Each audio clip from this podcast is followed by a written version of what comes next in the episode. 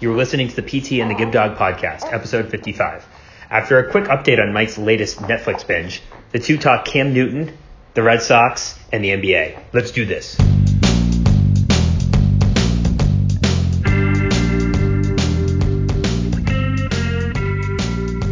All right, we have a uh, post-holiday podcast, summer edition. Uh, we're after the Fourth of July. Sports are starting to think about coming back. We got some updates in Boston sports to talk through. Um, you know, Cam Newton will be an interesting thing to talk through. Baseball, uh, basketball, but before we before we dive in, I know this is one thing I texted you about, Mike. Uh, uh, we, so we were roommates in college, and one one constant on the, the TV late at night was um, Robert Stack's voice talking about unsolved mysteries, often on Lifetime. Um, and I think it was just this weekend Netflix brought back Unsolved Mysteries. So I texted you about it. I would love to hear your thoughts around how uh, how how how that has been going. If you had a chance to, to watch. I got to fact check you a little bit. Unsolved Mysteries was midday, lunchtime viewership. Okay. my bad. The, the, late night viewership was my um, my other favorite random show, which really isn't a random show, but uh, Golden Girls was the late night. You're digging you yourself the hole, not me. Just just had just had to fact check you a little bit right there. Appreciate so, that. Um, but you know, I didn't know about that that they were bringing that back until you actually texted me, and then when and then when I realized it, and then when I realized it was a Netflix show, I got really excited. Um, So I've watched four of the six episodes. So they've only uh, put out volume one. Um, so they dedicate an hour to each story in true Netflix fashion, unlike just 15 minutes of a show to a yeah. topic. So they kind of draw it out, which makes it really good, really, really good. There's no host like voiceover or anything. It's just mm-hmm. your regular murder mystery type of documentary type thing. Mm-hmm. Um, but they brought back the original music back from the Robert Stack days, the original ones, uh, the original ones that I was watching when we were in hmm. college. Um, and actually, at the opening credits of the show, when they throw the Unsolved Mystery logo up on the screen, there's like a ghost-like hologram image of Robert Stack, like in the background. It's actually really, really kind of cool. So they're, you know, they're they're, they're paying they're paying homage to uh, to Robert just a little bit at the beginning. Um, but that's the last you see of him. But I was I, when we were talking about this, I, I, I found a way to connect unsolved mysteries to sports. I don't know if okay. that's possible. I'm, very so, curious. So for people that aren't familiar with the show, so it originated with Robert Stack as the host, and then later they brought it back and they kind of did some of the same stories, but because Robert Stack had passed away, Dennis Farina, who's been who's has plays the same character in all the character movies that he that he, that he's is. He is same personality, unlikable guy. Um, so he's the host of Unsolved Mysteries for a while. Dennis Farina since has passed away, but that's not the point. But um, he was uh, he had a role in two uh, two sport movies actually, where he played a coach slash manager. So the the uh, the first one, I think one of your favorites, Little Big League. Yeah, before um, before Billy Heywood takes over, right? He's the, yep, the Twins so, manager. Yeah. George O'Farrell is his name. He's the Twins manager, and he's just this bozo jerk, kind of, you know, stuck in his ways, my way or the highway, you know, just basically, like I said, every character that Dennis Farina played in any movie, he's this guy's the Twins manager, so he gets fired. Does he destroy? uh, did, does he destroy his office? I forget when, when after he gets he fired. I forget. He starts to see. He destroys okay. his throwing his plaques and his photos and everything. You know, takes his takes a stapler, everything like that. You know, a real like corny firing scene from a really you know mid level uh, quality baseball. Careful. I know, I know you. Uh, anyway, um, so, so, then, then he also plays uh, the coach of the Knicks in the movie Eddie with Whoopi oh, Goldberg oh, before he gets fired and Whoopi Goldberg takes over. So later on in the movie, he gets the job as the head coach of the Charlotte Hornets, um, if you recall the movie correctly. So he gets he gets that's like has that ever happened where an NBA coach gets like a, a, a, second job within the same season after getting fired? No, it probably doesn't. I don't um, think so. So, so Dennis Farina is a retread um, coach. You know, you know, I always love to talk about retreads in the NBA, mostly in the NBA. Um, but uh, you, you, you, know, when you when, when you brought up unsolved mysteries thing to me, I started thinking about them both, and I'm like, hey, you know what? Let's let's talk a little bit about some great movie roles where uh, guys played coaches um, you know, in the past. And Dennis Farina had had a couple of them. So, given um, given the Knicks' current coaching search that we constantly text about and their interest in a lot of potential retreads out there, are you are you breaking news that Dennis Farina, uh, rest in peace, it may be a candidate for the Knicks coaching oh, job? Just uh, well before you said rest in peace, I was going to say Dennis Farina is not available, sadly, yeah. for for said coaching job. Um, but he, but he'd probably be better than any of the ones they've had in recent memory. Uh, but um, the names that are being thrown around aren't, aren't that much better either, by the way. No, no, they're not. But um, but Pat, if you want, if, if you and Lisa are into like you know mur- you know murder mystery type things that you know you know it isn't unsolved mysteries, and you're just like we'll watch. I'm gonna name a murder mystery documentary on Netflix. Um, you know, unsolved mysteries is, it's not bad. It's they've they've really Netflixed it up and that's a good thing. So I'll have to watch at least one because I think I've uh, in high school and college I've seen enough of the Robert Stack ones yeah. where I should really watch one. Uh, we'll see if Lisa buys in. My, I, if I had to, if I, if I was a betting man, I'd say no, but um, we'll see. We'll see where she ends up on the uh, on on this one. We did listen to a couple of true crime podcasts, which are which are always interesting. We'll see if you like those. If you like those, then you'd like this. So I'd give it a shot. One of them. Okay. One of them. I think it was. I think it was the third episode. Uh, that one kind of creeped me out a little bit while I was watching it. But anyway. we'll skip that one. We'll skip that one. Um, no, no, right. no. That's good. It's good. It's good. now that we've lost all the audience that we potentially had for this episode. No, uh, not at Cam, all. Not Cam, at all. Cam, so Cam Newton, people, I, I people we, need to watch TV the next month. Sports on back to the end of the month. We're giving them other things to occupy their time until the NBA, the NHL, and Major League Baseball are back. Netflix generally does a pretty good job bringing back shows, so I'm optimistic. Uh, I would love if they bought 24, by the way, and like figure out a way to to really push that. But I don't want to tangent this one too bad. Um, so I don't know how to connect unsolved mysteries to Cam Newton, other than it was a it was a mystery why it took till early July for a team to sign him. Um, but I guess a week after that news hitting in terms of Cam Newton signing with the Patriots, where's your head at? I think right after that we were both excited, but where where has your head evolved since then? I'm still where it was when they signed him. Like it, it makes for the for the amount of money that's guaranteed. Um, the most money he can make is seven and a half million if he hits all of his all of his all of his incentives. And if he does that, I think that's a real good thing for the Patriots. It's a real good thing for him. So I think it's uh there, there's no risk whatsoever with this. Um, you know, does it mean that they're probably less confident in what Jarrett Stidham can, can do? Maybe not necessarily. They just don't think he's probably probably ready, you know, ready for it. Um, you know, I, I heard a good, a, a good theory the other day that um, take COVID out of the picture and you have a normal NFL offseason with a normal training camp and four preseason games, and who knows how that's going to, you know, mm-hmm. end up looking. You know, maybe they'd feel more comfortable with someone who hasn't played like Stidham. But given that, you know, you, you don't know what the what the what the training camp and preseason game landscape's going to be you know, given given the job to a guy like Cam Newton with all the experience he has, being a former NFL MVP, taking a team to you know taking a team to a Super Bowl.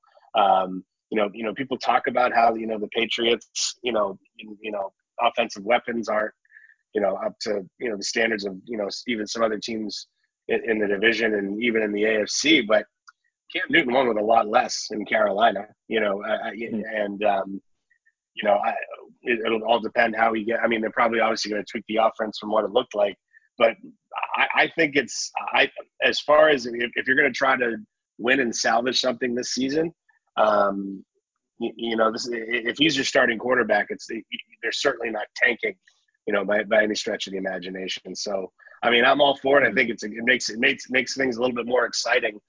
Um, I mean, I don't think you can make the argument that watching Jarrett Stidham is, uh, you know, uh, you know, this year as the quarterback is is as exciting as seeing what Cam Newton, you know, can do, and it's just because of name recognition and what he's accomplished in the NFL, um, you know, to this point. Yeah, it's a big. Stidham's a big unknown, um, and I think you hit, hit hit many of the key points. I mean, there's there's very little downside to this signing. It doesn't work out. We're signing him for the minimum. Not a lot of uh, cap constraints. I think we're both optimistic that uh, he is someone who if he's healthy, which is a big if, uh, and it sounds like he passes physical um, to the extent that teams had had a chance to get a visual on that. Um, he's someone who's won in this league. He's been an MVP of this league. Um, here's here's a, a fun fact for you. Um, actually, I'll make you guess. So you may know this, but Cam Newton's two and zero oh against the Patriots. Um, yep. I think I think the first the first win was it, it, it might have been 2013 um, or maybe 2014, but it was when uh, like Luke Kuechly was all over Gronkowski on that last play in the end zone, and it should have been a DPI, and they didn't call it. Um, and then the second one, I think we did a podcast right after, but I think I think it's when the Patriots won the Super Bowl, so maybe it was 2018, um, and we started the season off two and two, and I think they had a tough loss to the Panthers. I don't remember anything about the game except I think I was angry at um, who was the receiver? Um, uh, Brandin Cooks. I'm pretty sure I was angry about Brandin Cooks for something, but that was pretty much every game that season. Uh, and I think Newton brought them back for a field goal to win it at the buzzer. So Cam Newton 2 0 against the Patriots and against Belichick. Um, do you know the one quarterback who's had a better record against Belichick than Cam Newton's 2 0? Ooh.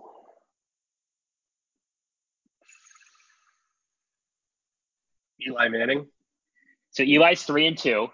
One of the oh, few quarterbacks. Okay. One of the few quarterbacks with a winning record. There's like seven of them. Hmm. That would have been my first guess. Um, oh God, what's next? I mean, is it Peyton Manning? I mean, that that's Peyton the next one you'd say, Peyton Manning. But that Peyton one just seemed too obvious. So Peyton's eight and twelve against Belichick. Yeah. So he Peyton has the most wins, but like also the most losses. Yeah. Crazy they played twenty times. Uh, think earlier. Think like mid two thousands. A team that we you know had never had good luck against.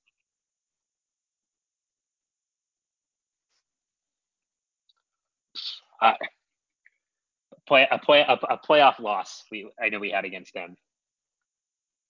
Oh no, it wasn't um, Joe Flacco. It's not. It's not Flacco. What's Flacco? Oh, I know. I'm ju- I'm jumping ahead. I'm, I'm thinking Flacco. Flacco's Denver, three and six. Right now, Flacco's three and six. There. Denver. Denver's correct. So, who do you think the quarterback is? That's the tricky part.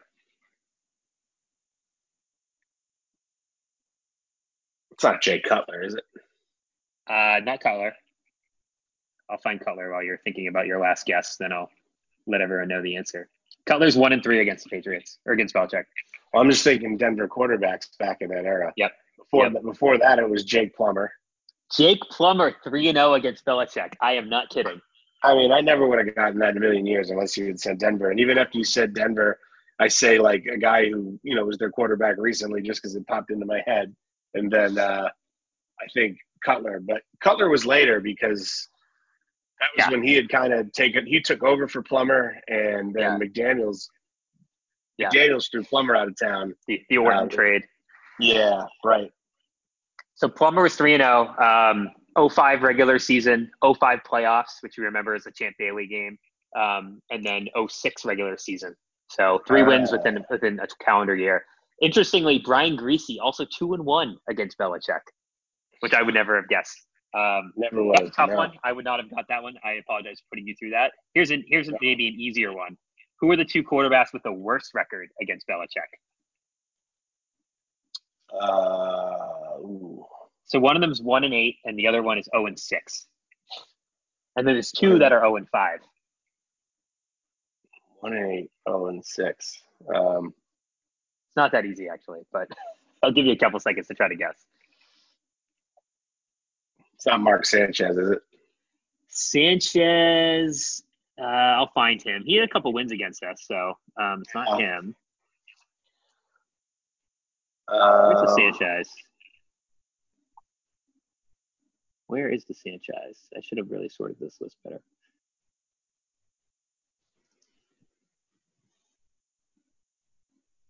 Sanchez is three and six. Six.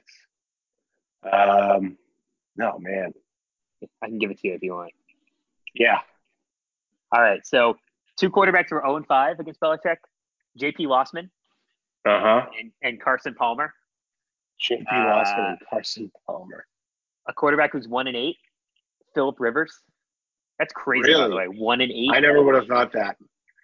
See, when you were when you were saying like who has the worst, you know, the, the, when when you're saying who's the worst record against Belichick of yeah. any quarterbacks, you immediately draw yourself to thinking of any yeah. New York Jet, yeah. Buffalo Bill, or Miami Dolphin. But they they had a revolving door of quarterbacks, you know, throughout. Yeah, they haven't even had quarterbacks so, who play that many games. Yeah. Yeah, they um, played, you know, they would have played seven or eight games against Belichick, you know. and then the quarterback with the worst record, 0 and 6. And some would say maybe Belichick caused him to retire. Andrew Luck. Oh wow. Yeah. Mm. Those are some big beatdowns too. Those are not close Those games. Uh, but yeah, this is a fun list. I'll, I'll send it to you after. There's there's a lot on here. Like, did you know that David Garrard was 0 3 against uh, Belichick? Um, but um, anyway, so I, I tangented that one pretty hard. But um, yeah, so so Cam had some success in, in his two games against the Patriots. Um, it's interesting because when we talked about this when Brady signed with the Bucs, we did like who did we think were the three most likely starters opening day for the Patriots? And I think you had Stidham, Stafford, and Dalton, uh, and Dalton ended up going to the Cowboys. I had Stidham, Brissett, and then Jameis, and Jameis ended up going to the Saints.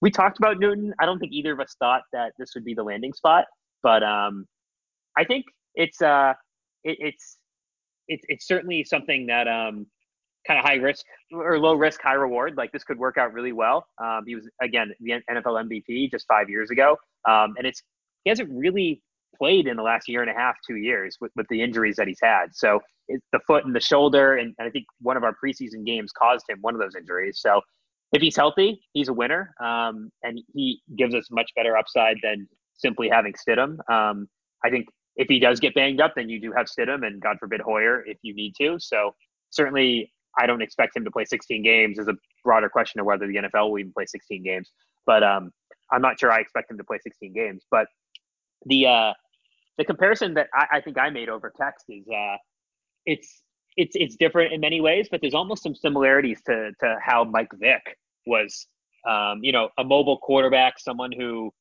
had a ton of early success with the Falcons in his career. He had other issues that caused him to leave the NFL for a couple years, but then coming back with the Eagles, age 30 was his breakout season, and it might have been 2009 uh, or 2010. Um, and Cam similarly, just 31. Uh, been out of the league for a year and a half. not out of the league, but like out of the starting game for the last year and a half with his injuries. And you know, there there definitely is uh, is is is past precedent of someone coming back and succeeding for at least you know a couple more years. So um, honestly, I'm I'm excited about it. The uh, the question I have for you is: we both said Patriots probably nine and seven when we talked about um, where they could end up in the post Brady episode, and I think we had them slotted for the seventh seed thank you for that seven seed. Um, I guess does what does the Newton signing do for you in terms of uh, does it change that prediction at all? I mean, it, all comes down to his health, you know. But I mean, that's with anybody, so you can't. Yeah. I mean, with, with a healthy Cam Newton, I think there's no, you know, and as long as he syncs with all with all his receivers, you saw he's already working out with Mohamed Sanu, um, who, who by all accounts people say looks great, by the way. So maybe he's he's finally healthy and worth that second round pick that they that they gave up for him. Um, you know, I, I, think there's no reason to think they couldn't creep to 11 and five. Um, you know, possibly something something in that. It's just the schedule yeah. is so tough. You know, I mean, you, you just look at, at, at the schedule that they have to play this year. Um, that, that that's the that's the tough part. Um, so I think it's going to. It, uh, everyone seems to be putting the Patriots back atop atop the AFC East. Um, you know, you know, with Cam Newton and quarterback, but I haven't looked at what the Buffalo Bills schedule is. Um, I assume it's much easier than what the Patriots is, even though they, you know, they within the same division, playing the same, you know, AFC and you know NFC divisions. But I, I, I think there's. I, we said nine and seven. I'd say best case 11 and 5, but realistically, maybe you get another win out of it just because of what the schedule is. And it's no fault to Cam Newton. That, that, but that might still be good enough to win the division um, because who knows what the what the Bills are going to do. Um, you know, I, you know, I, Josh Allen still has has a way to go to, to prove himself. Um, you know, you'd like to see the Bills put together another year back to back. Um, you know, they did add Stefon Diggs to to their mm-hmm. offense, but you know, I, I think it's a it's it's a closer it's it, it is now a close race I think between the Bills and the Patriots for for that AFC East crown. Um, and uh, but uh, but it's not the slam dunk that I think a lot of people are saying it is with Cam in the fold. Yeah, I, I probably still have him at nine and seven, and maybe I feel a little bit better about it now. But I think he, he, he, he's someone who can win a few games for you, but um, I also don't expect him to stay healthy given his recent track record. So you're probably seeing Stidham out there, and his Stidham's development stunted a little bit, probably with Cam taking first team snaps and Cam potentially starting. So I think it all balances out. But um, as you said, that the, the upside is is definitely there. I mean, I don't see I don't see this team contending for a Super Bowl um, unless like Mahomes and Jackson catch COVID or something like that. Um, because uh, and I hope that does not happen. But uh, I, I, just I just think uh, this team is is a significant step below those two teams. Um, I mean, I think I think this Patriots team can compete with, as you said, Buffalo, with Houston, um, with that kind of caliber of, of, of, teams. Certainly, like the the Indies, the Pittsburghs, um, and, and, teams at, at, those levels. But I, I, do see KC and Baltimore as as the class above, and I don't really see the Patriots advancing beyond like making the playoffs. I think it'd be hard for, to go too much further than that. Yeah, they're definitely that you know that that that rung below Kansas City, below um, you know below Baltimore. Um, but there's no but but the rest of the rest of the you know the AFC it's wide open. They could easily be the you know the three seed in the AFC. Yeah, um, you know if that if that if that happened the end of the year, you wouldn't be you know too surprised about that, and you would take that. You know, given with the only the one the one first round by now. Um, you know, if you don't get that, everybody's playing. You know, on that on that first week. So, um, so we'll, we'll see. Yeah, well, we'll see if there's football first and foremost. Uh, I mean, I guess I guess we can bring it forward to to two sports that are trying to launch this month and, and everything that they're dealing with on the COVID side, which is baseball and basketball. I'll let you pick where you want to start. Um, maybe we start with the Red Sox and what's happening maybe with start. baseball. Do we do we well, think it's going to start in two weeks? I mean, it seems crazy. Um, you know, I unless they've made I, with all these guys, and especially on the Red Sox side, there's you know there's three there's four guys who are probably going to be on their you know on their major league roster that tested positive coming into camp. The big one being Eduardo Rodriguez. Then you had Josh Taylor and Dar, uh, Darwinzon Hernandez, who were talked about as two, you know, I wouldn't say huge parts of the bullpen, but components of the bullpen out there. Um, and then uh, Bobby Dalbec, who people expected to be on the major league roster in some capacity, um, you know, be it though in a little bit more of a supporting role. But it, it, you know, they, they, make the they make this argument when they're talking about how the NFL is going to get off the how you have a how you have a for lack of a better term a, a COVID squad or a COVID team.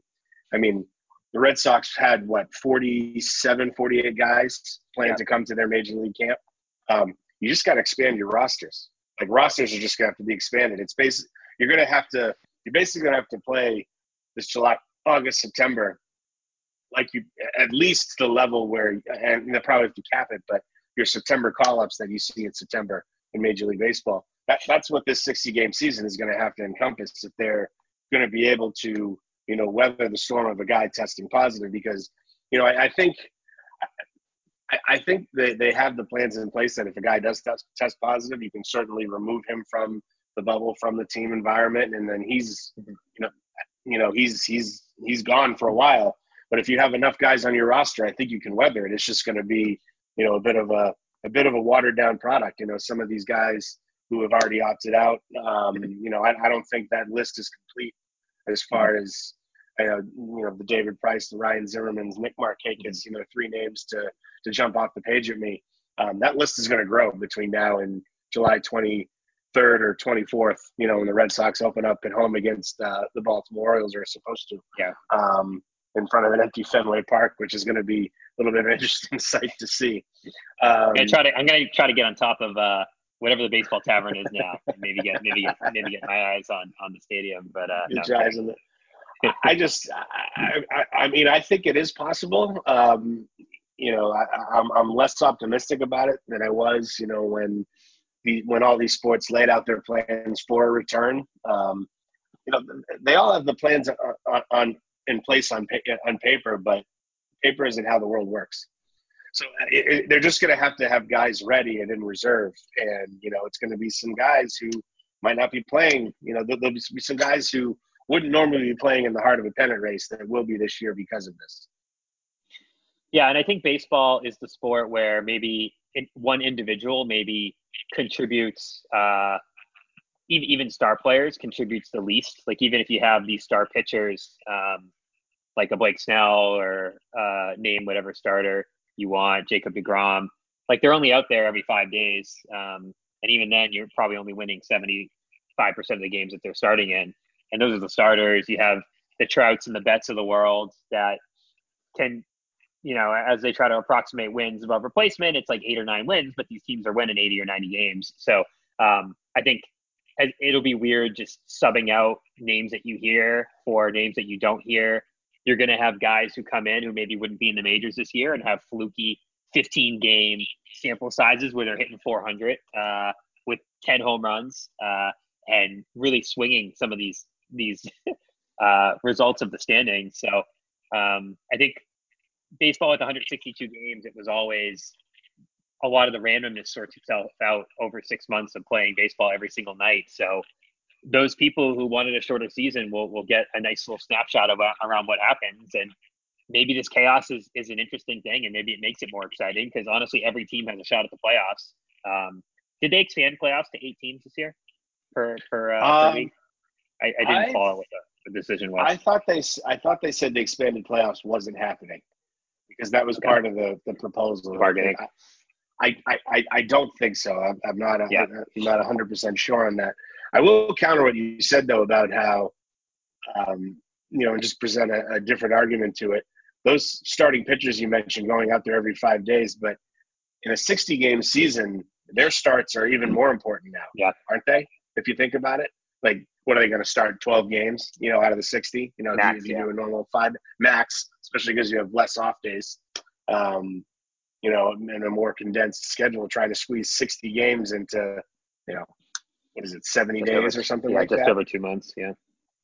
I mean, I, those, those starts are going to be extremely, extremely important. And with, you know, the situation with Eduardo, Eduardo Rodriguez, how quick he bounces back from, from, um, you know, or where he is in his battle with, um, with, COVID, with COVID, um, that that's a hit to the Red Sox for sure. Like, can you name just a quick, just to go on a quick tangent here? After him and Nathan Eovaldi, can you name another Red Sox starting pitcher? Uh, Sale, Price, Rodriguez, Eovaldi. Okay, it. One of them is going to be starting for the Red Sox. Um, no, I mean, I, I Martin I, Perez, who they signed in the offseason. He was geared to be their fifth starter, but after that, like, is he the number two? They're saying Brian Johnson, um, who's a name that's kicked around the organization oh, for Mr. Mr. Six Starter. Yeah. Right, Mr. Six Starter might be your third starter. Um, I mean, there's gonna be a lot of bullpen talk, games. oh, you're gonna see a lot of openers, a lot of openers, and probably not necessarily.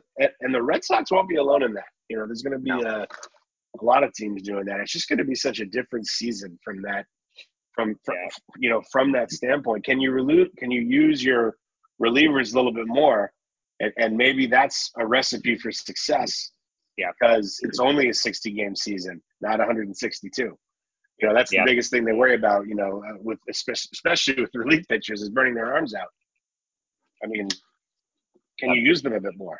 You can, you, can you have a guy pitch 40, 40 innings? Probably. Um, yeah, yeah, yeah. We'll see. Probably. It'll be interesting. Uh, how do you feel about all the Red Sox home games taking place at 7:30 start time? Am I an old man now? I was angry about that. Is that is that yeah, that, that, I mean, the reason they the reason they did it made sense, and they're trying to maximize viewership because people are more settled in at seven thirty. But let's wrap it up. I mean, these games last people, three hours. Right, and most people are working from home anyway, so it's not like they're driving home from work when work is over. Put that five. shit on at six p.m. yeah, and, and especially if you want to tap into the younger generation, that are going to watch baseball, and you're going to have for a week. You're going to be the only the only game in town until the NBA kicks off, until the NHL kicks yeah. off. Take advantage of it. You know, play the games in the afternoon. You know, I, why? I mean, why even wait till six?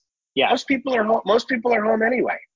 Yeah, it's it's some, and and less people are outside doing summer activities because some yeah. are handling this different ways than others and feel the need to actually stay home.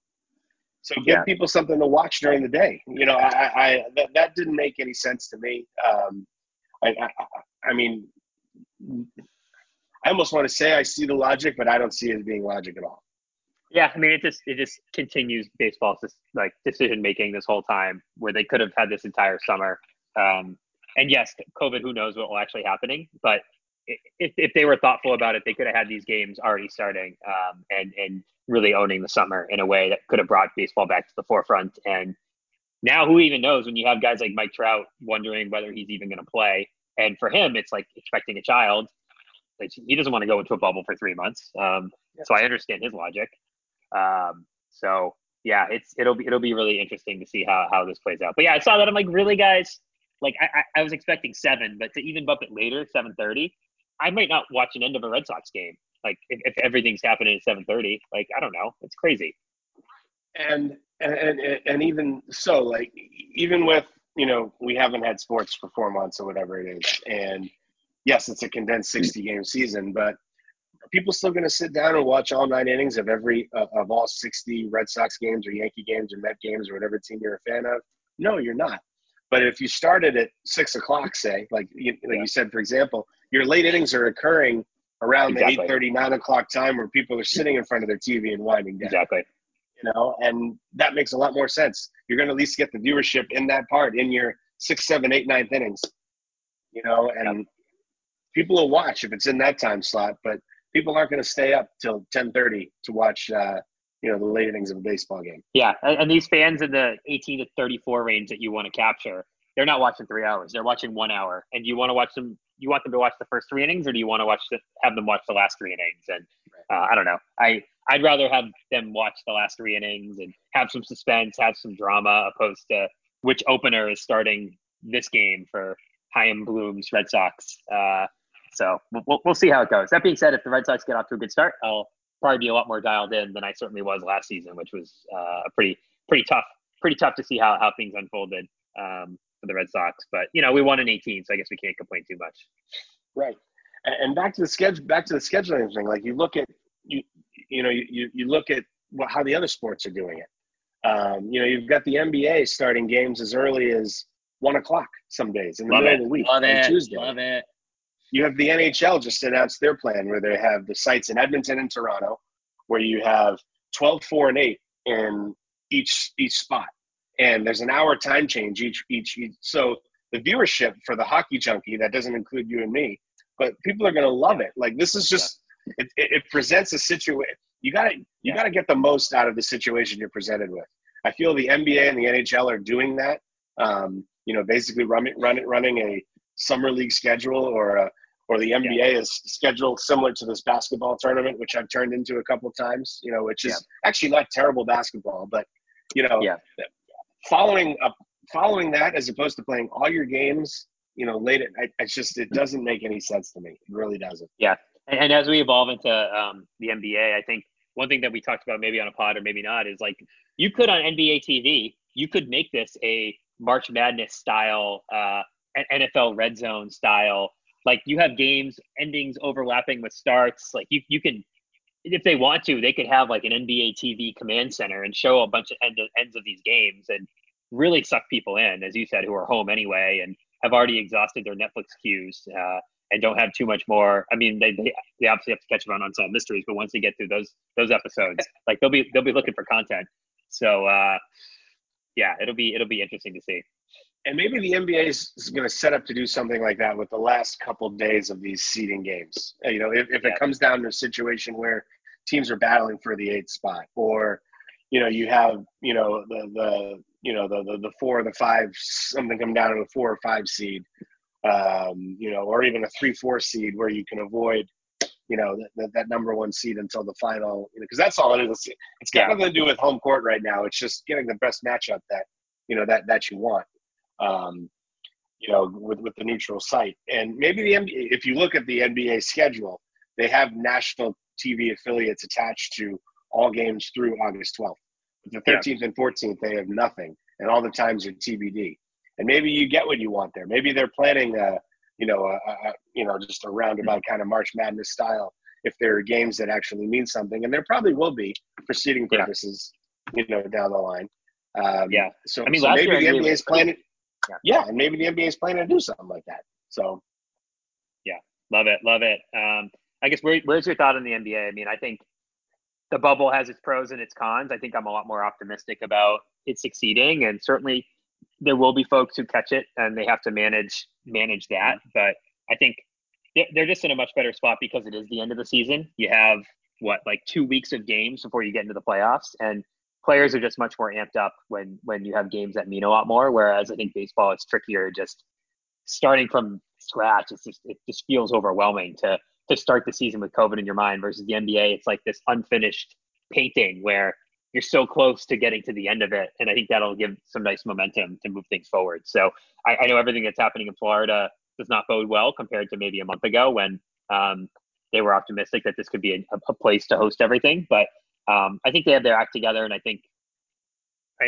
I mean, I'm reading the news like everyone else, like the Milwaukee Bucks shutting down their practice facility. And it seems like a lot of teams are like, all right, let's just get everyone to Orlando as, with as few people infected as possible. And then, uh, try try to get things going as best they can and use these intro games. I mean, yes, seeding does matter, but for the most part, use these games to play your way into into shape and hopefully have things rounding into form by the time the playoffs come around. And it's probably a smart move by the Bucks. And I know they said what five or six teams did something similar. Um, and it's and it's it's smart thing to do, even if it's just one, even if it's just one player or say one coach or something like that. It, it, by the time they get to Orlando, they're still going to have three weeks you know, to you know to you know to do their training camp within within the bubble down there. Um, yeah. So I think it was the it was certainly the smart thing, you know, for those teams to do. Um, you know, you, you you'll just the positive tests are inevitable. You know, Adam Adam Silver's already come out and said that you know that that's something that's you know likely to happen. Um, it's just you know at, at, what level does it occur? Um, you know, he he even kind of casting a bit of a shadow of doubt, probably trying also to manage expectations a little bit, you know, by oh yeah, by you know telling people, hey, we've got this great plan in place, and by all accounts they do, from what you've read about it. Um, they certainly put a lot of time into it, but um, you know, it's it's not you know what you what you have on paper isn't impervious to to the coronavirus at all. So um, I'm anxious just to see how you know the the big thing will be the three weeks leading up to when the games actually start um, yeah. because I think if you can if you can if you can get that hurdle and the number of positive tests are limited, I think you're going to be in pretty good shape.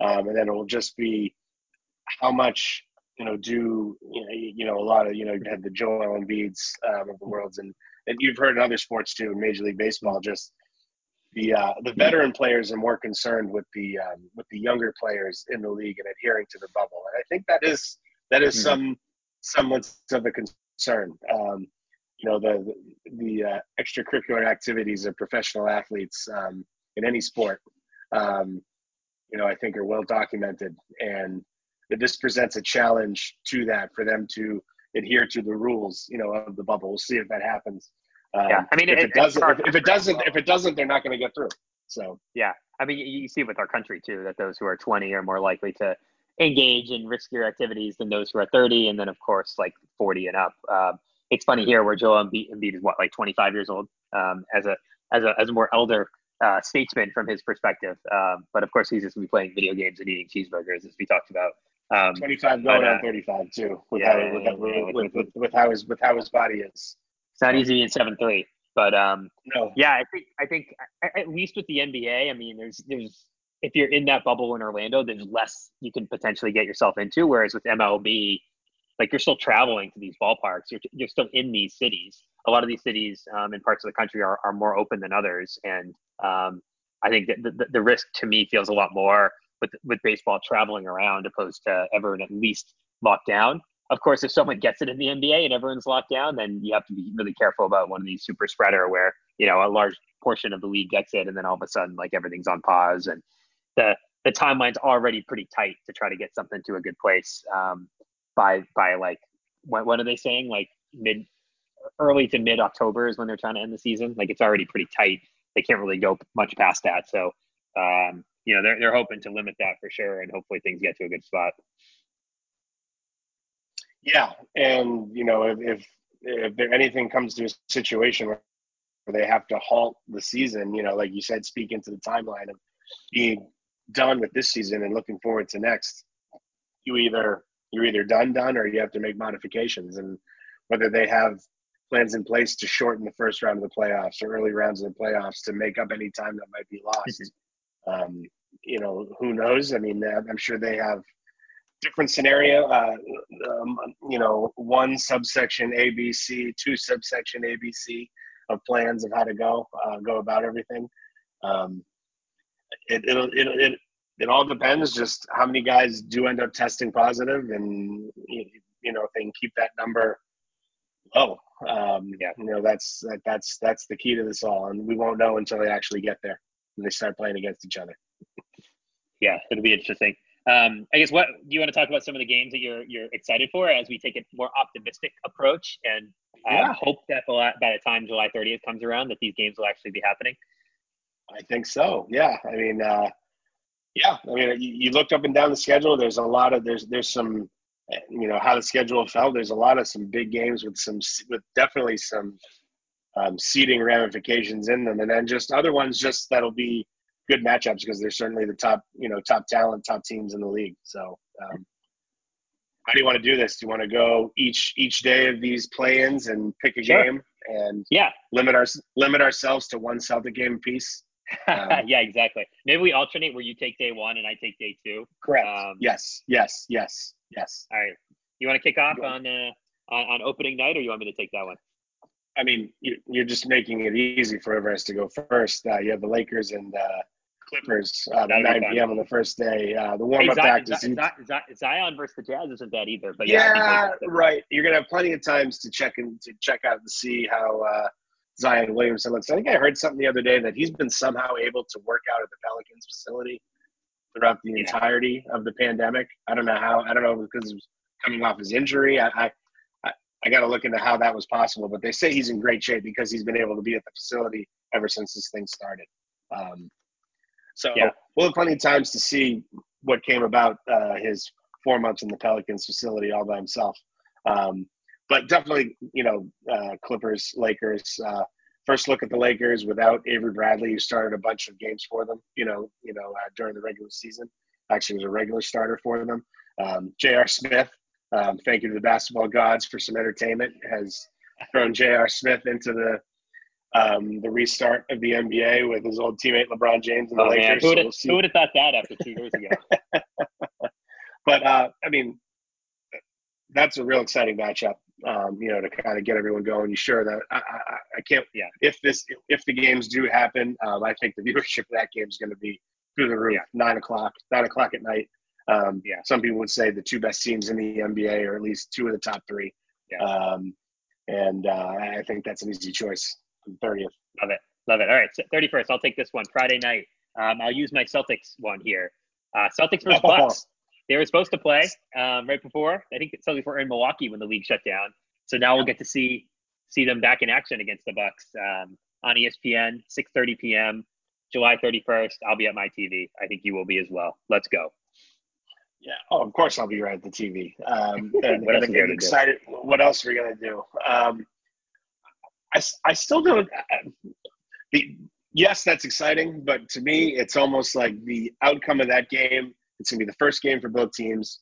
The rust factor there is going to be incredible through the roof. The Celtics should win that game by 20 or 30, and it would almost give you like a false sense of confidence. Um, you know, and then I, I, I just don't think you're going to be able to gauge anything from either of those teams after one game. I almost kind of wish they were playing a little bit later you know, in the playing schedule as opposed to the first game right out right off the bat. But I know it'll be it'll be entertaining nonetheless. All right, all you. August first, go. August first. Um, Philadelphia and Indiana, the one game that's not being carried on ESPN, which is um, kind of surprising to me uh, um, on that day. If you look, there's five games that day. Four, the other four are being carried by ESPN. But um, and also there's a little bit of a ramification here for our Celtics right now. Uh, these teams are tied in five, in the five and six spot. I think the. Pacers maybe by percentage points ahead of the Sixers. Um, so this is a this is a this is a, a, a game with some seeding implications right out right out of the gate. And then selfishly for us and the Celtics, um, I, I, think with Victor Oladipo already saying he's not going to be playing as part of the restart. Did I see that correctly? Yeah. Um, yep. You, you know, with him being out, um, avoiding Philadelphia in the first round for the Celtics, I think, is still something that's important. So um, that's a game to keep your eye on as you kind of watch that, um, you know, that five six spot in the uh, in the East. Yep. Um, yeah, I, I, I think what I read is that the I haven't I haven't looked at this myself, but I what I read is that the Sixers have one of the easier schedules. Um, so I think between that and the Oladipo news, I would expect them move to to five. Um, but then again, Indiana surprised us in the past. But hey, if we're the three, Indiana's the six. I don't mind that. We saw how that went last year. Four games. Let's move on. Um, mm-hmm. And I know we went to the Celtics win over the Sixers, which was only five months ago and feels like five years ago. Um, mm-hmm. but let's let's let's wait on them for a couple rounds. um, let's see. All right, my turn. Uh, I'm not going to take Blazers Celtics on August second because I can't because I'm only allowed one. Although I did have allowed. I did have tickets to that game, and I'm sad that uh, I will not be seeing Dame Lillard in action. Uh, I will take another Bucks game, Bucks Rockets. Uh, that'll be that's always fun to see see those two in action, and um, we'll see see how Houston does given the burden they put on Westbrook, Harden, and honestly the rest of the team, uh, given how small that lineup is. We'll see how they do in a shortened season. Um, feels like things could go in either direction, but uh, always fun to see how Houston will will stack up. I know they were they were probably a little worn down by the time the season paused after that big winning streak. I think they were a little worn down, so it'll be interesting to see how they how they do um, once we once we kick things back off. Yeah, a battle of uh, two unstoppable offensive players. Like who who in the Rockets is going to stop Giannis, and who on the uh, the Bucks is really going to stop you know Harden. You know, yeah, exactly. It, will it'll be a, it'll be a fun shootout, I think, between between both teams. Um, you know, look a little bit at the Rockets. You know, kind of in this, you know, in this restart. I mean, it's it's really not a condensed schedule, but you know, in a situation where you're playing neutral site games and you have someone with the capability of mm-hmm. James Harden to be able to go off like that, um, you know, and we all know what you know Russell Westbrook can do as well. Um, pains me to say because you know of my dislike for you know Mr. Retread on their sideline there, uh, Mike D'Antoni. But um, watch out for the Rockets kind of in the restart NBA as a team to watch out west that could potentially make a run a little bit further than people might think just because of what their offensive firepower is. Yes, like you said, that smaller lineup's going to be very interesting to see how how that will work. But as far as their offensive talent goes, um, you know, and, and just in, in a game, just this whole dynamic of games being played in these neutral sites, um, Houston might be a team that benefits from that. But yeah, for sure. Um, August 3rd, I guess it's my turn, huh? Um, here's here's my first Zion game: Memphis and New Orleans in the battle for the uh, the eighth seed. First, mm. you get a look at um, you get a look Morant. at Zion William, Ja Morant, um, Zion Williamson. Um, two teams that I think is going to be a uh, to watch who's going to sneak into that eight spot in the uh, in the West is going to be fun. I think between those teams and then Portland as well. I think those are your three realistic teams that could um, potentially be be the eight seed.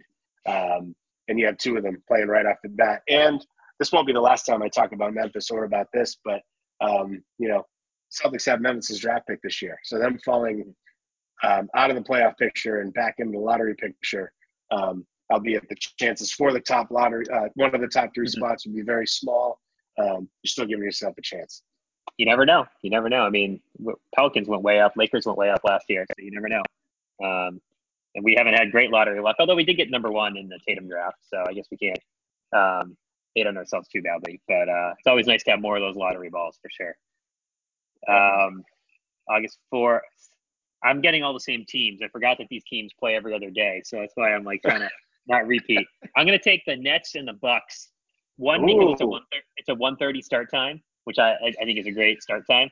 And second, I don't know if the Nets are going to have any players for this game. So it might just be uh, five on three because I think half their team is tested positive for COVID. I think Prince was the most recent one, in addition to, uh, um, I, I, know uh, DeAndre Jordan tested positive. There, there were two other players too. I forget. Um, you may have better me- memory than me, but we'll, we'll see how, how, how many. It doesn't seem like the Nets are really taking. Or, oh, uh, Dinwiddie, I think, tested positive. Um, so we'll see. We'll see how the Nets, if the Nets are taking this comeback seriously. I know between Ky- Kyrie and Durant basically saying they wouldn't be playing anyway. uh, probably a weird thing. And the interim coach, there's just a lot going on with that team. So I, if the Celtics somehow do rise up and pass Toronto and get the two seed in the Nets of the seven, that's another matchup I would not mind having in the first round, even though I did go to that game where Caris LeVert scored about 50 points in the fourth quarter. Um, and it was a terrible loss right before COVID hit. But um, that'll be one I'll, I'll, be watching that day. He's the he's the he's the one glimmer of hope for the Nets right yeah, now. He's a good uh, player on their roster. He, no, he is for sure. Um, a possible one eight first round matchup there in the Eastern. Conference playoffs before. I think you know with with every I mean you don't know, but with everything with all the guys bowing out on the net side, um, kind of like Orlando, especially against since they're you know don't travel very far. They're the ones kind of you know I mean everyone's in this bubble. I mean it's not like they're living at home, but um, you kind of like Orlando to move up to that seven spot, and it'd be a kind of a fight between Brooklyn and even Washington. I know we've been you know yeah joking that Washington has no chance, but with everything that Brooklyn's going through, Washington just as good a chance as them. But I, I think you're looking at a you're, getting a preview of a of the one versus eight slaughter in the first round. I think. Um, yeah. on this uh, on this 1:30 game on this Tuesday afternoon. Yeah. All right, what do you got on the Wednesday game? Fifth. Um, all right, here we go. And here's an interesting. I'm going to pick an interesting one. I don't know if you're looking at the matchups in front of you. Um, I'm going to go Philadelphia and Washington for this. Okay. One. I'm going to tell you why.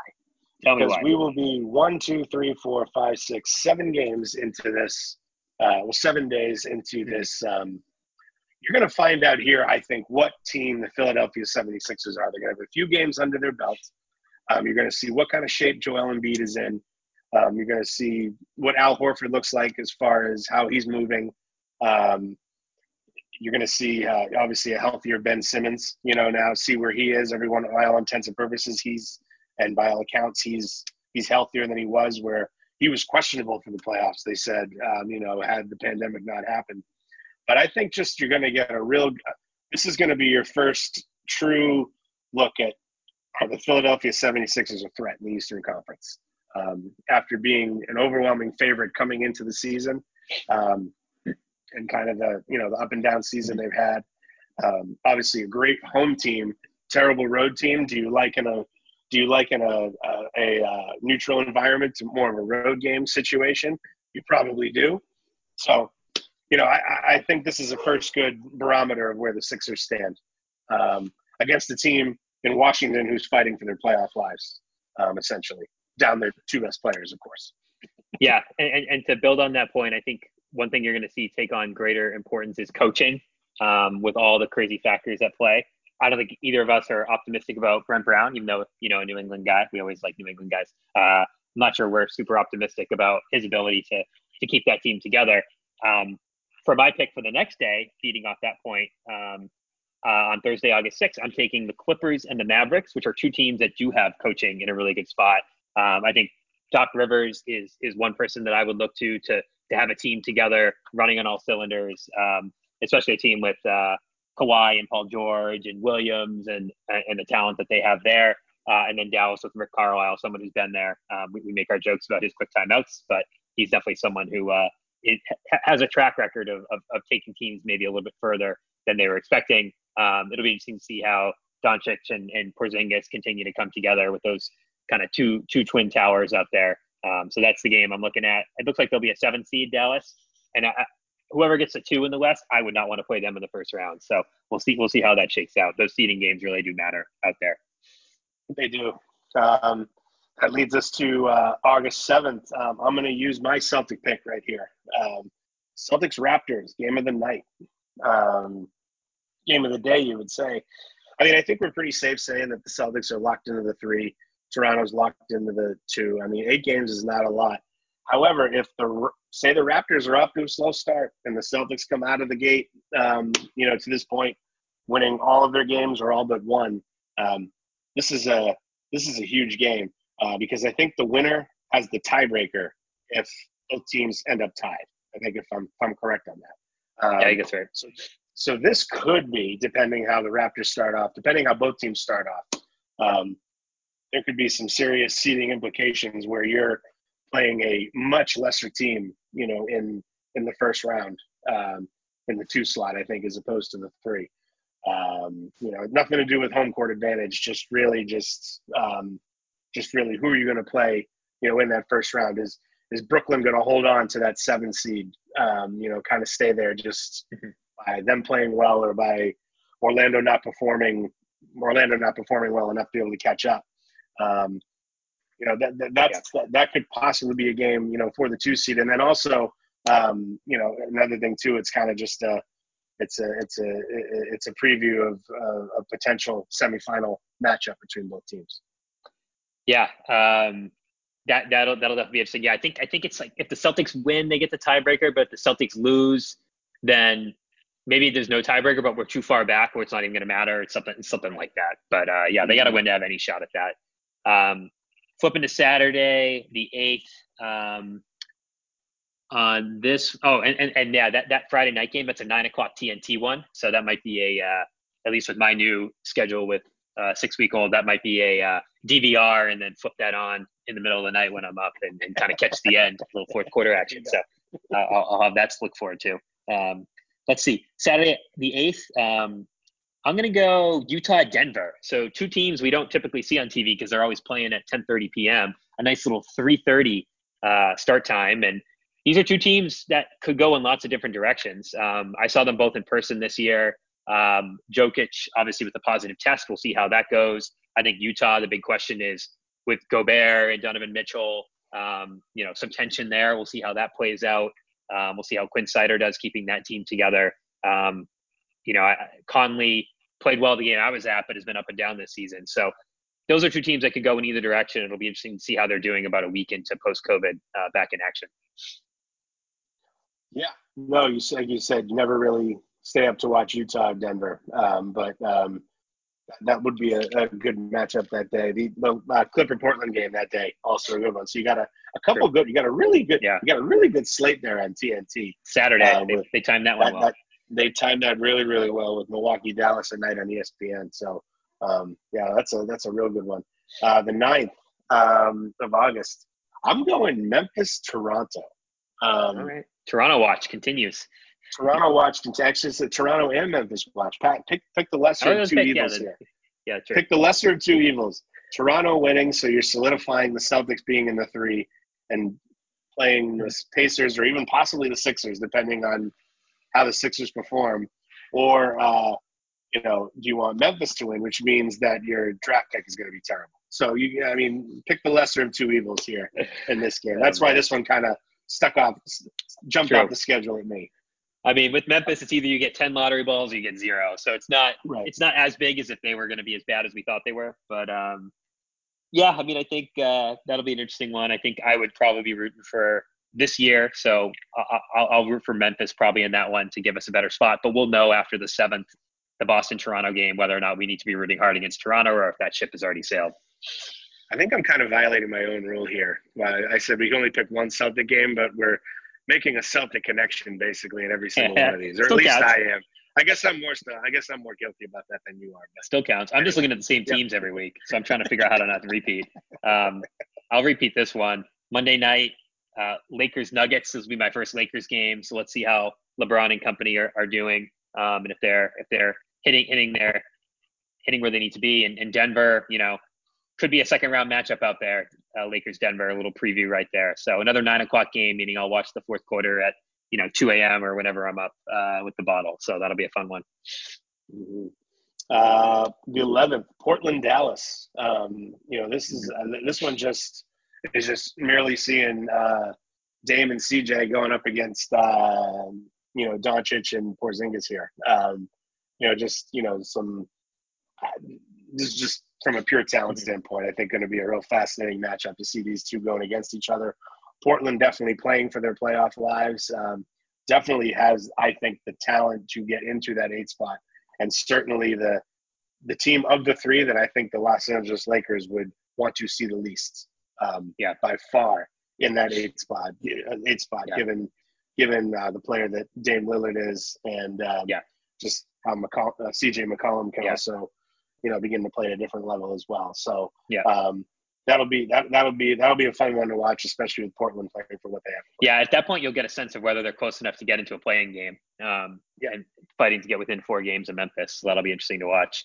Um, Wednesday the 12th, only four games this day. So I have a short slate, but it's pretty obvious which one I want. Toronto, Philly, um, ESPN 630 rematch of that crazy Kawhi game last year, Game Seven, where he took about 40 shots, including the game winner. No Kawhi this year, but um, this will matter a lot for seeding, both potentially Celtics, but probably not. I, I think we'll be the three, they'll be the two, but definitely for Philly, like will they move up to that five? Will that give us Indy at the six? Um, it'll be interesting to watch that. So Toronto, Philly, bank that one. We'll see what shape Embiid's in uh, after having two weeks to play himself into better shape at that point, and whether Ben Simmons uh, has has done any shooting uh, during this, this this quarantine, and, and whether his three point shot is is uh, anything to look at. It'll be interesting to see that as well. Yes, um, Thursday the thirteenth. Uh, this one's tough because again, like you said, we're getting down to where we're repeating, um, and I'm just kind of looking at a game that could actually mean something, and one yeah. that probably could mean something for sure um, is the New Orleans Orlando game. Um, mm-hmm. You know, you got the Pelicans looking to try to get into uh, you know that play-in situation, and you have Orlando trying to maybe move out of that eight spot to avoid Milwaukee, you know, in the first round. Um, so you got two teams playing for something, albeit at the bottom of the of the standings in both the East and the West. Um, but uh, I think at this point, that's what this is. This is kind of what the NBA wants. This is what yeah. you were kind of alluding to in your um, March Madness kind of style jump around kind of thing. Um, you know, this this Pelicans Magic matchup could be could be um, could certainly be one of those games that they could uh, you know theoretically jump around to to uh, yep. to see how the playoff picture is shaping up. Yep, I think so. I think there's a lot of good games that day, and um, with our last last game of the season, Friday the 14th, um, I think similarly, I'm, I'm taking a game that has double playoff ramifications. Miami, Indiana, Indiana. Um, we'll see. Is Miami the four? Do they move off that spot? Indy, do they uh, are they the five or the six? There's a lot that could potentially be decided that game, and um, there's no other there's no other seeding implications for anyone going closer to the eight seed. Like you have a couple other good games there, like Philly, Houston, OKC, Clippers, and Denver, Toronto. So all playoff teams. Um, so Miami, Indy, I think will have the biggest seeding implications, and will be a fun Friday night to end the uh, the seeding games portion of the schedule on before we move into uh, the next phase of uh, of uh, the the actual playoffs, which um, I think we'll be very ready for by then. We will. Um, you know, I think this this whole seeding game situation, I think, just provides something that we haven't seen before, and let's just, I mean, let's hope we never see it again. But it'll be just, it's going to just be a totally different dynamic. It, it, it's it's it's summer league with better basketball, real uniforms, and uh, you know, just games that actually mean something. Um, you know, for sure. Agreed. So let's hope it happens. Um, Everyone wear your masks, stay socially distant. Let, let's be smart out there. I want to see I want to see these games in action. I want to see I want to see Jayson Tatum. I want to see hopefully a healthy Kemba Walker. I want to see what Jaylen Brown does. Um, I want to see how Marcus Smart takes his defense to the next level. Um, there's so much out there I want to see from both a Celtics fan and an NBA fan. Like what happens with LeBron after his eight straight NBA finals and last year stopping that streak. What happens this year? Can they get through that gauntlet in the West? Can can Giannis take his team to the NBA finals or um, is, is, is someone sneak in, um, whether it be Toronto, the Celtics or Philly or another team, even Miami, they, they, they have some, they have some uh, ability there too with Butler and, and the rest of the crew there. So uh, I really want the season to happen and it would be great to jumpstart it. Um, a couple weeks away. Let's just be smart as a country and hopefully we get to see some good basketball. I've got one final question for you before we go here. Um, and, and, you hit on four players there when talking about the Celtics um, and what you're interested to see. There was a I did not mention Gordon uh, Hayward, but keep going. so that's what I'm going to ask you about. So he uh, came out over the weekend, and this is something I think you and I both were thinking about, and just commonsensical. And you being a uh, a new dad yourself, myself being a somewhat new dad. Um, how do you feel about what he said? What what is your posi- what is your position on Gordon Hayward leaving the bubble? Let's say his wife's due in September. Let's just say hypothetically it's September 15th. What round of the playoffs is that? That's probably what the Eastern Conference. The end of the semifinals. Start, the end of the semifinals. The semifinals start of the. The Celtics are still playing when he leaves the bubble. What are your What are your thoughts there? I mean, uh, you have to support not, the decision. A, it's, an, it's an un, it's an unfair question, I know. yeah, I mean, you have to you have to support the decision. Um, I think it's going to be talked about when it happens, yeah. though. I mean, it sounds like she Tracy is going back to I think Indiana, uh, Indianapolis, where her family is. So she'll have support during the last month or two of the pregnancy. Um, mm-hmm. I, I, think I think he's had three daughters. This will be his first son. Um, totally support his decision to be there. I think what gets interesting is I think the amount of time he's gone from the bubble will dictate how long he has to quarantine before he comes back in. Um, and hopefully the birth is successful and um, he's tested every day when he's out of the bubble and those tests all come back negative. As someone who was in the hospital during the days of covid uh, there was a lot going on in the hospital so hopefully he stays a little distant while he's in the hospital and doesn't walk around um, or any of that stuff. But uh, you know it's next man up uh, and i think the celtics have, have shown that they've been able to win without one of those five key guys in at all times. So you have to look for folks like grant williams or um, you know maybe maybe even like a Javonte Green stepping up and playing a key role that that you didn't think going into going into this part of the the playoffs that, that they would have to play. Um, so supportive of the decision. It's going to happen. I'm hopeful the Celtics will continue to be playing, but you can imagine a game six, game seven against uh, you know Toronto. You might not have your your swingman, your thirty million dollar swingman for those games. So they haven't said the day in September, and there's probably a reason why they haven't. If I could be selfish, hopefully it's like a game one or game two either against a Toronto or against a Milwaukee or against a Philly or a Miami at some point later in the playoffs where you have some time to recover from. But uh, you know, got to support the man being there. Um, hopefully, he's just able, to the extent that it's a healthy birth. Hopefully, he's able to get back and um, suit up well as sooner than later and not have to spend a week quarantining. And um, you know, he's had such a crazy three years as a member of the Celtics. I think more than anything, he just wants to to, to play a big role um, in the playoffs and help this team do well. And he showed us last year against Indiana when he's playing at the top of his game what he can do in the playoff environment. Uh, and similarly with Utah previously. Um, so I have no doubt that he can be a key contributor. I just hope he's able to to to, to stay healthy first of all, and then um, you know come come back post successful birth and, and and be in a position where he can continue to contribute. I agree with you. Um, I'm, I'm, with you on it 100%. That was my first thought too, and I've you know really kind of stuck by it. Um, actually been met with some met with some people who feel the other way, which I thought was interesting. But anyway, I don't know how you can go and say said, that. I mean, I don't know how you can no, say that, but yeah. I mean, I well, my, my question to you though is, and I, I don't know if I've seen the rules on this or if they even put them out there, but even if he does test negative, say throughout the time he's gone and he tests negative the minute he gets back, isn't there a period of time once you leave you have to you're out whether you're testing negative or not? Yeah, I think it's shorter. If he's gone for a shorter period of time and he's testing every day, I think it's a shorter time he has to wait before coming back in. Um, mm-hmm. It wouldn't have to. It wouldn't be two weeks. It would be like a couple days. But they're gonna have but to do this on two the, games. That could be two. That could be I two mean, games in the playoff series. They might have least. to do this on the fly. So it's gonna be really interesting to see what happens. Um, it's gonna be pretty fascinating. So I hope. Uh, yeah. I hope everything goes smoothly. Um, and I hope successful birth. I hope Suggs is still playing. I hope they deal with his absence and are inspired by a new Hayward entering the world to, to step up in terms of some of those players I mentioned. Um, mm-hmm. I should have mentioned uh, uh, I should have mentioned all the rookies opposed to the the two that I mentioned. Um, like uh, who who is the now I don't remember the the Celtics.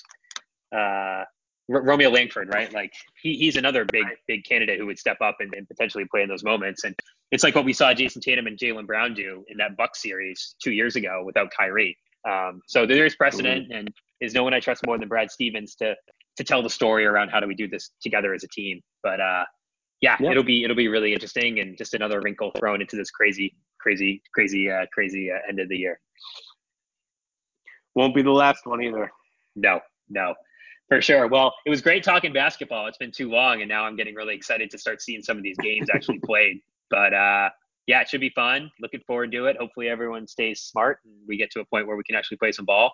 Um, and then, otherwise, looking forward to talking about it. There should be no shortage of uh, stories, and hopefully, our Celtics are playing a pretty prominent role in the end of the season.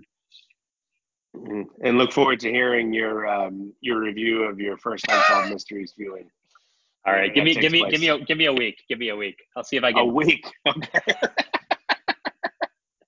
Give me you just said you have late night. You you have late nights where you're by yourself. You know, I mean, even if Lisa's not down, you could watch it yourself.